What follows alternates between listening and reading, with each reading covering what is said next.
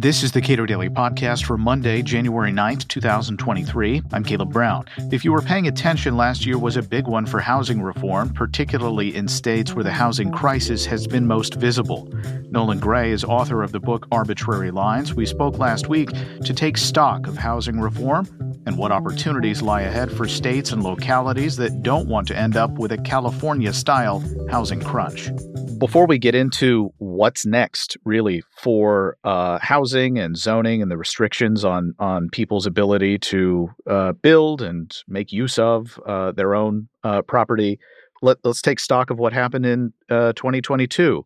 What were some of the what were the big changes? I know that you were all over this, and you you pointed out uh, as they were happening a lot of important, if underappreciated, changes to housing policy that occurred, uh, especially in areas where it's uh, uh highly restricted. So let, us take stock of 2022. What changed in uh, states and localities with regard to housing? Yeah, well, at least in California, where the housing affordability crisis is most acute, and in many ways, housing and land use reform is furthest along, uh, we really had a banner year. Uh, so here in California, uh, a bill was passed. A few bills were passed. Uh, one bill was passed allowing for uh, mid-rise multifamily in areas where the zoning had previously only allowed commercial. Uh, so the idea here was you take some of those areas maybe that have half empty strip, strip malls or or offices office parks where folks are realistically never going to come back and you actually allow for more multifamily housing to be built there if the property owner wants to do that uh, so that bill was passed um, another bill that was passed that i'm really excited about was ab 2097 uh, this is a bill essentially eliminating minimum parking requirements in areas where uh, residents might actually not want to have off-street parking. So minimum parking requirements uh, are essentially the government saying for every number of apartment units that you build, or for every so much square footage of commercial space, you legally have to build a certain number of parking spaces. Um, of course, you know, in many cases, the market is actually the best way to determine how many parking spaces are necessary and appropriate. And in many cases, these rules had huge implications for the cost of housing. You know, if you have a small apartment building that maybe had to build a a, a parking garage or had to build a parking lot, that could increase the cost of a new unit by fifty thousand, seventy thousand, eighty thousand dollars in some cases. Um, so you know, really, what we're trying to do is chip away at uh, a century of accumulated rules that really don't serve any health and safety purpose, but actually serve to make uh, affordable housing uh, much more expensive. So, uh, you talk about minimum parking requirements. This is something that a lot of states and localities are looking at very seriously when it comes to uh, revitalizing downtowns, for example, or uh, just making it uh, easier for people to either construct housing or engage in enterprise. Right, exactly. Yeah, I mean, I think the main focus with with removing a lot of these minimum parking requirement regulations has to do with housing affordability, and that makes total sense, right? I mean, that's that's really the big issue that a lot of jurisdictions are dealing with. Uh, and if you have minimum parking requirements that are maybe making it hard to build some of those uh, infill townhouses or infill small apartment buildings that would help to keep housing affordable, um, it's perfectly appropriate to remove parking requirements for that reason. But you know, another reason a lot of jurisdictions are approaching minimum parking requirements uh, is in many cases they actually make it illegal to use maybe traditional main street commercial properties. Uh, right. So, for example, in many cases, you might have a, a commercial property where you want to have a change of use. Maybe you want to take a, a commercial storefront on your downtown main street. Of course, you know you can drive all over the you know Kentucky where we're both from, and all over the state there are main streets that are half empty, seventy five percent empty. In many cases, it's actually illegal to use those properties for a lot of commercial uses because those commercial uses come with certain parking mandates that just literally don't work on the property. So you let's say for example you want to take one of those storefronts and uh, maybe open up a diner or open up a, a, a a small sort of consignment shop. That might come with a parking requirement that forces you to then go to a planning commission and say, "Hey, please give me exemption from these rules. Please give me uh, uh, uh exemptions from from these mandates." Uh, and of course, that's a huge regulatory hurdle for small entrepreneurs. So a lot of jurisdictions also too are reconsidering minimum parking requirements uh, from a from a pro small business perspective to say, hey, let's just take one of these let's take one of these additional hurdles that we put in front of small business entrepreneurs off the table. So, outside of California, what have we seen with regard to housing? There are a lot of states that are that are facing this crisis head on. That is to say, the prices have shot up and they're dealing with it. But I, I have to assume that at least some localities, some states are looking at this as well, this is going to be a problem in 10 years, in 20 years in our area. Maybe we ought to do something to get out ahead of this. Is that is that really what's happening? Yeah, absolutely. So I think what's happened over the last couple of years over the over the course of the pandemic is it's become increasingly clear that that California is really just the canary in the coal mine. And you know, California, of course, is hitting some of these housing constraint and housing affordability issues uh, sooner than other states, but these are not necessarily crises that aren't happening nationwide. I mean, I think over the last couple years, this is what happened: is the housing affordability crisis really went nationwide. Uh, you know, before the COVID nineteen pandemic, I had to justify, you know, to local policymakers and places like the Mountain West and the South uh, you know, hey, this is an issue. You should be uh, rolling back some of these regulations that make it illegal to build affordable housing. Um, and you know, they, I think there was kind of, well, that's a California problem or that's a New York City problem. And now, I mean, the, the script has completely flipped, right? Where folks are coming and saying, hey, you guys are actually further along on this problem than we are. What can we do?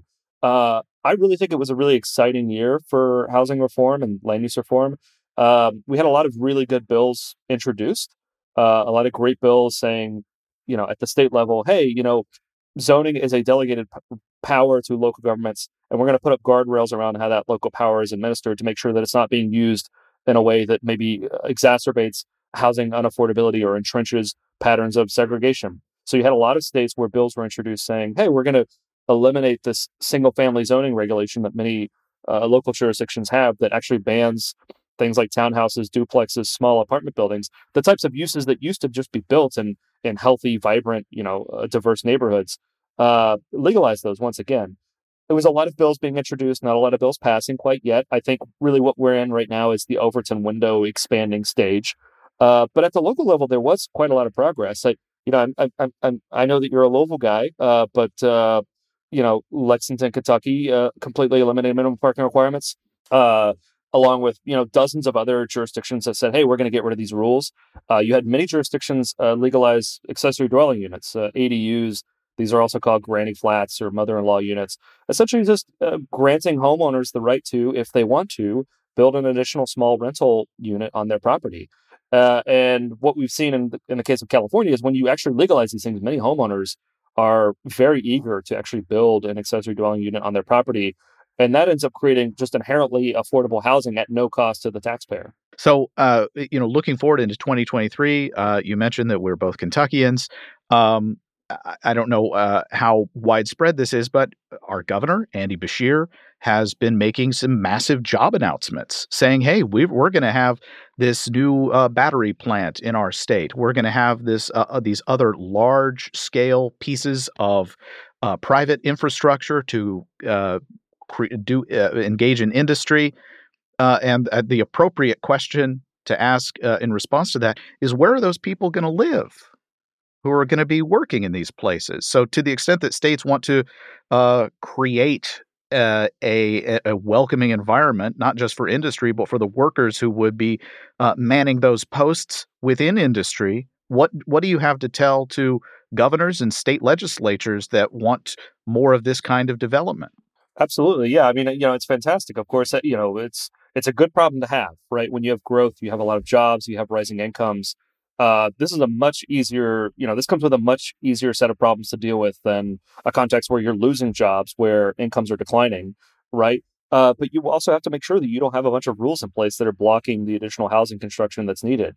Uh, and you know, in a state like Kentucky, as in every state in the country, you know, I would strongly encourage state and local policymakers to say, hey, what are some of the barriers, the regulatory barriers to the additional housing production that we need to make sure that, you know, all those folks who work all those new jobs actually have a place to live.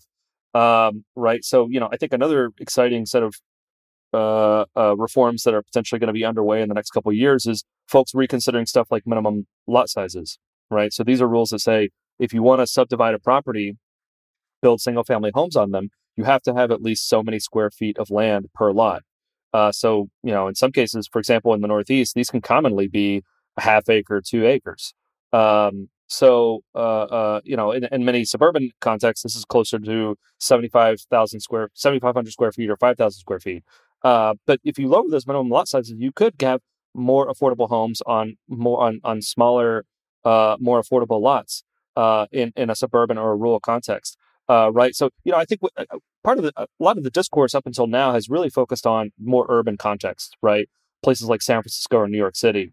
But we also need zoning reform in, in suburban or rural contexts. You have, in many cases, many rules here that make it hard to build uh, the inherently affordable, uh, market provided affordable housing. Again, you know, I think another sort of historical thing here is we often talk about affordable housing in terms of of of you know how much money the government needs to put into these programs in many cases, there are regulations that stand in the way of the market providing a lot of this housing stock. And again, I would say that's true even in a place like Kentucky. You know, when I look across the country, of course, I'm extremely excited about what's going to be happening in California. Um, but you know, when I look across the country, I look at states like Utah and Montana and North Carolina. You know, states again historically where housing affordability is not seen as a problem, but as they pluck a lot of that low hanging fruit, they develop a lot of those those greenfields that are within commuting distance of downtown and a lot of the new housing production shifts to infill development they're saying hey what are some of the barriers to making sure that you know a developer can take maybe a, a detached single family home on a 5000 square foot lot and turn that into two or three townhouses because that's really the starter home of 2023 right i think you know this is a real challenge with uh, uh, folks thinking about this issue is i think we still have this notion that oh a starter home is going to be a detached single family home on a 5000 6000 7000 square foot lot in many cases, in many cities, a starter home now is going to be a townhouse. It's going to be maybe a duplex. It might be a two bedroom condo in a small apartment building. That's going to be the type of housing that gets a person on this ladder of building equity, building wealth, becoming a, a homeowner in a community, and, and having some stability. Uh, and we need to make sure that we're we're contending with a lot of the rules that that block that type of housing from getting built. I, I don't mean to want to get too local, uh, but you know, when you're talking to another Kentuckian, it's pretty easy to do.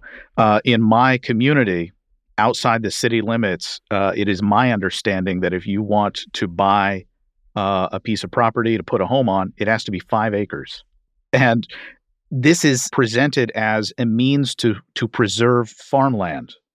And my thought is, well, uh, some people are going to reluctantly buy that five acres. They're going to put a house on it and they're not going to be farmers. Uh, so I, I, wonder for for rural areas that are concerned about maintaining their sort of idyllic quality of life, uh, it would seem that this kind of policy might be counterproductive to uh, do, engaging in that type of uh, preservation. Yeah, absolutely. You see that so often. Uh, rural communities, uh, you know, under the cover of trying to preserve rural character uh, environmental lands, they'll say, well, you're not allowed to build a home here unless you can afford five acres of land. Uh, of course, what this what this gets you is a, a landscape of of little Potemkin hobby farms uh, that aren't actually being used for for for agriculture, right?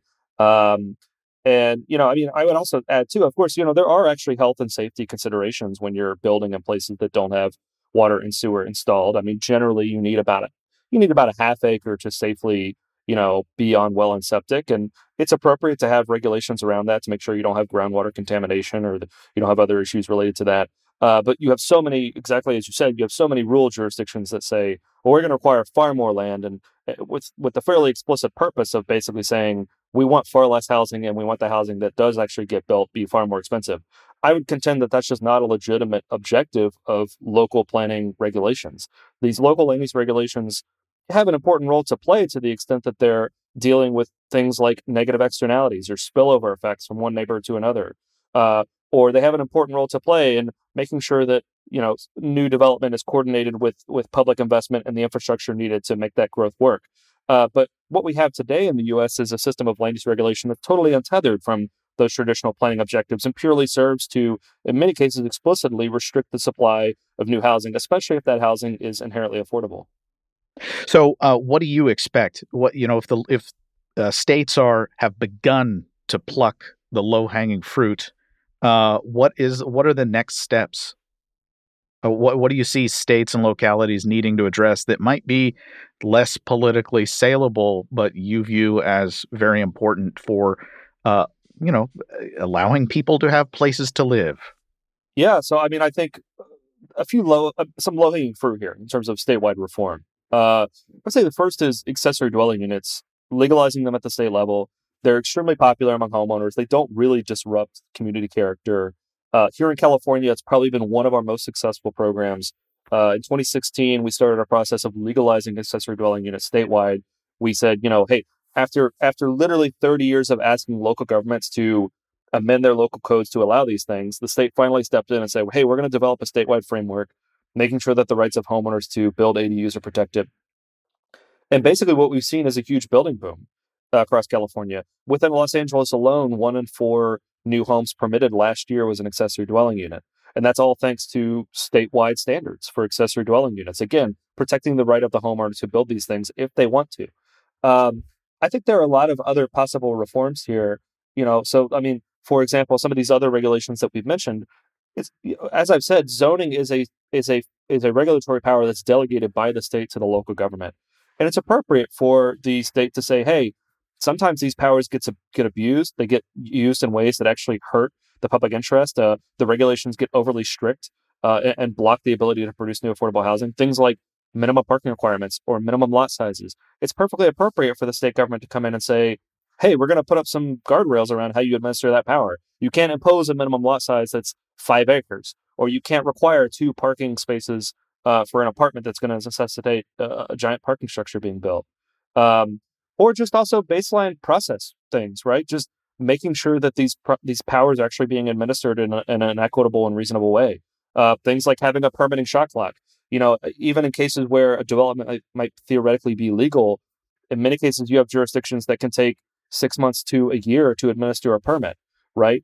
Um, in many states, they you know they've adopted 60 day shot clock rules that say essentially, hey, you need to either issue a permit to a project or explain why you're not going to issue that permit, uh, why you have a legal basis not to issue that permit. Little things like that that just force governments to essentially uh, abide by the rule of law and actually administer these powers in a way that doesn't make it impossible to build. There are a lot of it's going to depend, you know, on on what the local barriers are. Uh, but you know, I think what we're seeing right now all across the country is local policy entrepreneurs say like, "Hey, let's just start peeling away at this stuff and figuring out what the barriers are in our state." You you mentioned a shot clock and uh, uh, and following the rule of law, and a lot of zoning uh, authorities don't feel compelled, uh, or perhaps are not legally compelled to fully explain how uh, uh, somebody who's applying for a permit was not actually within the law. And uh, I like to call I, I ref, you say a shot clock, and that's a good that's a good term, very Kentucky.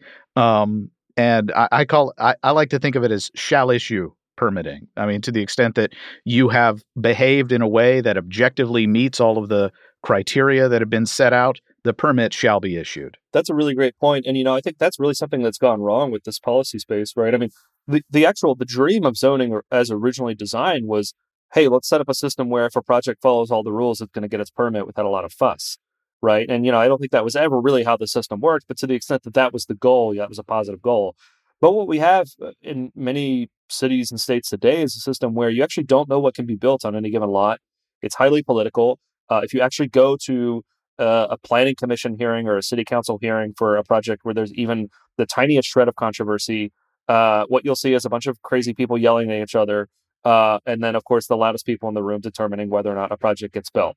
Um, you know, this is just not really an appropriate way to to deal with these issues. And what we're dealing with right now is essentially a, sister, a century of that system being in place, right? So, you know, uh, a system where we just added layers and layers and layers of land use regulations uh, to essentially reflect folks with the most conservative preferences about what their community looks like. Uh, and of course, it's been a disaster for housing affordability. Nolan Gray is author of Arbitrary Lines How Zoning Broke the American City and How to Fix It. We spoke last week. It's a new year, and I want to thank everyone who supported the Cato Podcast Sponsor Program with a gift. You can do so as well, of course. It's never too late. Visit cato.org slash podcast sponsor, and thank you for your generosity.